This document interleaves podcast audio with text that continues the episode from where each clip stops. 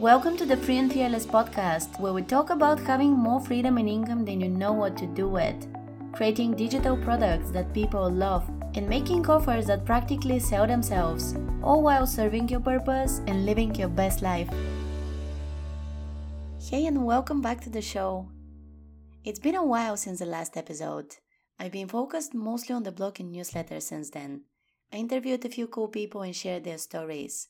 The first one is with Cass and Craig, an Australian couple that has been traveling nomadically for 22 years now, the last 13 with their two daughters.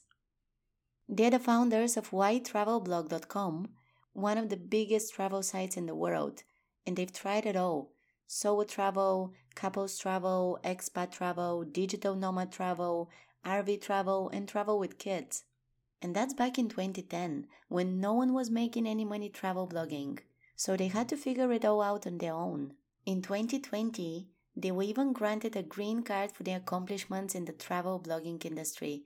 They have worked with the biggest travel brands in the world and earned multiple six figures through their blog. The second interview I did was with a super successful men's fashion blogger, and he has so many things to share with us. That's Brock McGoff of The Modest Man, which is a blog he once started to share fashion advice for shorter men. It was a super niche blog. But over the years, it started attracting a general men's audience guys interested in dressing better, shopping smarter, and improving themselves. The site reaches millions of people each month and generates multiple six figures per year. Brock has been featured in all the places online and over the years has grown other men's fashion blogs in even smaller niches. And the third interview is with Melissa of WitandWire.com, She's a former Teachable employee who has now turned into a full time course creator.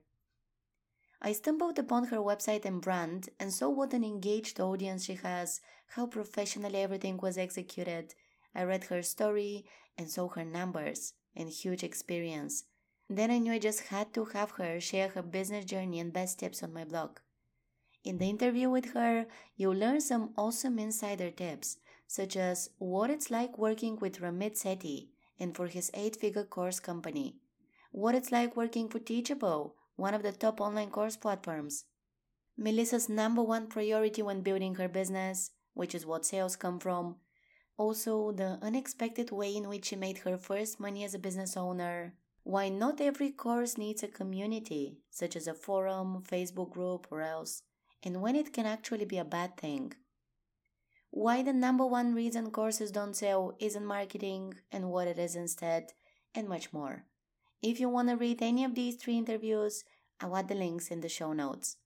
And by the way, if you're interested in creating your first online course and learning all about email marketing, outlining your product, turning it into the dream offer for your ideal students, having a pre launch period, executing your launch well, and repeating the process over and over again for the same program or for any other digital product, my signature program for course creators, Bold Business School, is opening its doors again next month.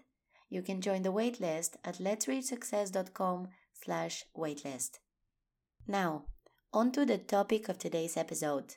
It's not so much business related as it is about personal growth but it's just something I'm seeing progress with now, and I know it can be life changing for many of you, so I had to share it.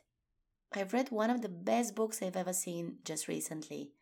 It's called Adult Children of Emotionally Immature Parents, and safe to say, it's written for me. I've been eyeing it for a long time now, and I knew it was a good one, but the timing just wasn't right as I was working on other things.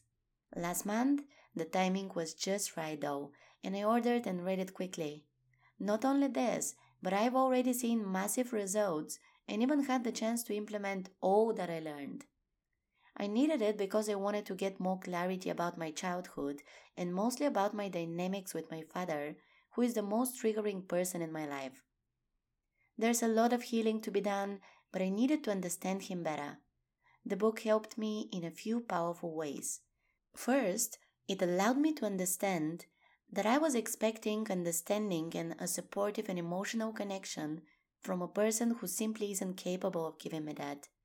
Sounds simple, but learning the theory behind this was all I needed to accept this once and for all. Second, it allowed me to let go of the guilt I had associated with avoiding many situations with my dad and having set strong boundaries in the last years. Turns out, I was right to do that. Now that the guilt is gone, I can add even more boundaries to protect my energy and avoid conflict. Third, it explained a very specific feeling I've been having ever since I was a kid. Now I recognize it as emotional loneliness caused by the emotional neglect by an emotionally immature parent.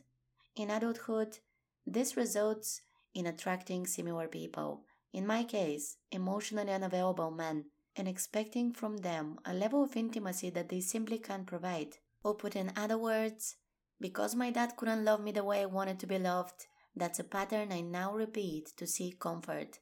As kids, we associate safety with familiarity, so as adults, we imitate the environment from our childhood until the day we open our eyes, do some healing, and stop operating from a child's mentality. The book also explains why the children of such parents were totally normal, why the way they feel now is a natural response to what happened during childhood, and why their parents are the way they are. This goes back to their childhood, of course. I find all this fascinating, and the quick progress I saw thanks to this content is that I just came back from visiting family back in my home country after not having visited for a long time. Which means being around my dad for nearly two weeks, which offers a couple hundred opportunities to be triggered and turn into a version of myself I don't like. I'm happy to say this is the first time ever that I did not allow a trigger to have control over me. I applied the steps I learned in the book for managing emotions and dealing with emotionally immature people, and I challenged myself with this personally. It did require all my energy though, and that was the main thing I had going on. For the next visit, I'll try to still focus on other aspects of life while doing trigger management at the same time. Another major thing I discovered thanks to the book is the so called healing fantasy I've created for myself as a kid to be able to survive the emotional neglect and deal with the loneliness. It's a fantasy you create about how you eventually get what you need, a story you tell yourself about what will make you truly happy one day. And you can spend the rest of your life chasing it. Sometimes it can even make sense as an adult, or it can be covered in something more realistic.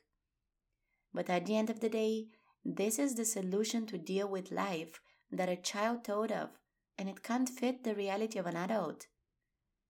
It has a big benefit too. It gives us hope, it keeps us optimistic about the future, and helps us deal with dysfunctional parents. But it continues for too long and affects our relationships later in life. It led to me attracting emotionally unavailable guys, expecting depth and intimacy from them that they've never shown and that they may never get to, and wanting them to make my healing fantasy come true, to help remove the emotional loneliness I always felt, to see me deeply in the way my dad never did, to change for me from cold to emotionally connected in a way my dad still hasn't, and to love me the way I wanted to be loved as a kid. Another big thing a child of such a parent does is to play a role as a kid and later in life. First, to get the attention of the parent and have those fleeting moments of closeness, and later with partners or anyone else they interact with. It's about your subconscious ideas of how others should change in order to make you feel valued and how you think you must behave to be loved. Here I had to admit some things to myself during one exercise, things I never admitted before, and it felt liberating. And now I'm about to get to the main part of this episode because that's what the title is about internalizers. So, the children of emotionally immature parents fall into two categories internalizers and externalizers, based on how they cope with emotional deprivation. The book I mentioned, anything discussed in this episode, and psychology, self reflection, and personal growth usually appeal to internalizers. This is who I am, and that book finally gave me an explanation for many aspects of how I am that I couldn't really explain to myself before. Internalizer children believe it's up to them to change things.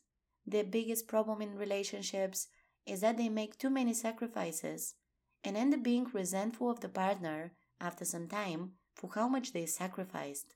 I resonate with that. Such people think solutions start on the inside.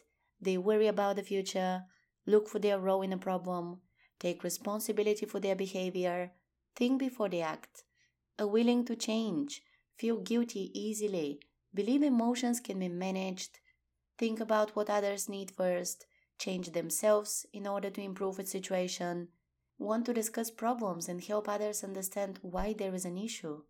Internalizers are sensitive and more aware of the painful loneliness. They crave close connection. They have this deep need for emotional intimacy in a relationship, and nothing less can satisfy them. They also think they bother others with their needs. They are overly independent and don't ask for help, and are shocked when someone shows genuine interest in them or sees them for who they really are. That's how rare this is for them, and it's what they missed in childhood. Because of how things were with an emotionally immature parent, an internalizer learns how to manage their own emotions and mostly focuses on taking care of other people's emotions and neglect themselves. They often take the role of the kid taking care of the parent, but this shouldn't be happening. Such people do the emotional work for the parent and later on do most of the emotional work in a relationship. They can keep telling themselves that both partners are working on this and putting effort, but that's not the case. They do this until they end up emotionally exhausted from doing too much emotional work. Then they try to fix the other person and believe that with enough emotional support, the other person will change and love them better. Until they realize they can't change how another human being relates to them this is when they detach emotionally and give up. That's when the healing fantasy is broken and they no longer believe they can change people's feelings and behaviors toward them. When the pain of the healing fantasy and the role you've been playing since childhood becomes too heavy or has little to no benefits, people usually do something about it and break the pattern. I highly recommend that book, especially if you're an internalizer.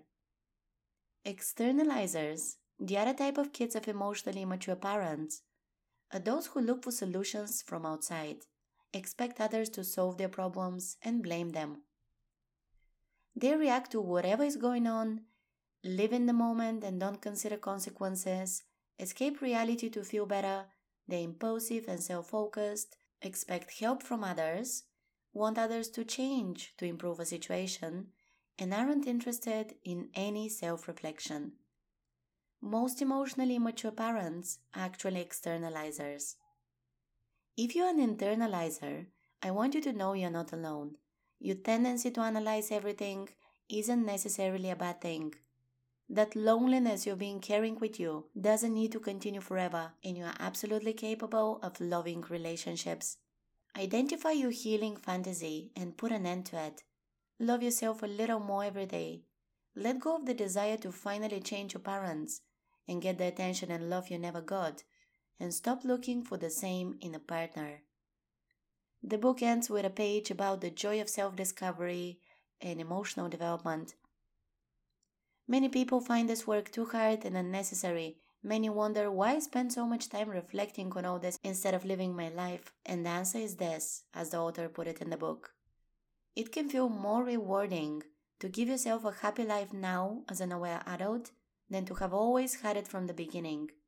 To be aware and present at the birth of you and yourself as an adult is pretty incredible stuff. How many people get to be awake and aware of the emergence of the person they were always meant to be? How many people get to have two lifetimes in one? So, yeah, I can't agree more. I often talk about freedom, personal freedom. There are many types, and ultimately we crave all of them. One of the big ones is emotional freedom. I've seen many people who manage to be free in different ways, financially, for example. Or they get their time back if they build a business and make it flexible. But what is that word? If they're trapped in a healing fantasy, if they're in a relationship that's a pattern they repeat since childhood, if they want to change a parent and live a life that would please them, if they're triggered constantly and don't even know why. If they play a role with the people in their life and no one actually knows who they really are. Because they're terrified of being exposed and don't think they're worthy. This is how lack of emotional freedom looks like. This is something I can't stand, and I'm always working on it. If you're doing the same, I see you. I know what the cost is, and I know what the benefits are. I haven't found many other things in life that give an equal level of satisfaction. My biggest healing and growth has come from learning more about these topics, looking within, and seeing what needs are unmet and the unhealthy ways in which I now meet them. Awareness is the first step to any change. Please get in touch and let me know what you think about all that. I don't mind getting off topic here and not talking about business every now and then, only to be able to cover such important topics. Things that we can all relate to. Our inner child is guiding the adult we are now, so we might as well heal it. I can also say that the quality of your life is as good as your ability to identify and manage your triggers. This year, I'm all about mastering trigger management. Everything already feels lighter, and this is simply a skill we can all get better at. Needless to say, healing and managing your triggers and meeting your childhood needs will result in being a better business owner, doing work that matters, and being deeply satisfied with what you do. Our healing makes the world a better place, so don't give up on it. Thank you for listening to the podcast today and have a beautiful rest of the week. Thanks for listening to this episode of the Free and Fearless podcast. If you loved what you heard, please tell me what your biggest breakthrough was. Share the episode on Instagram and tag me at Let's Reach Success. Make sure you subscribe to the show if you haven't already, and if you want to work with me, go to letsreachsuccess.com slash courses to see what I offer. Thanks for tuning in again, and I'll see you next time.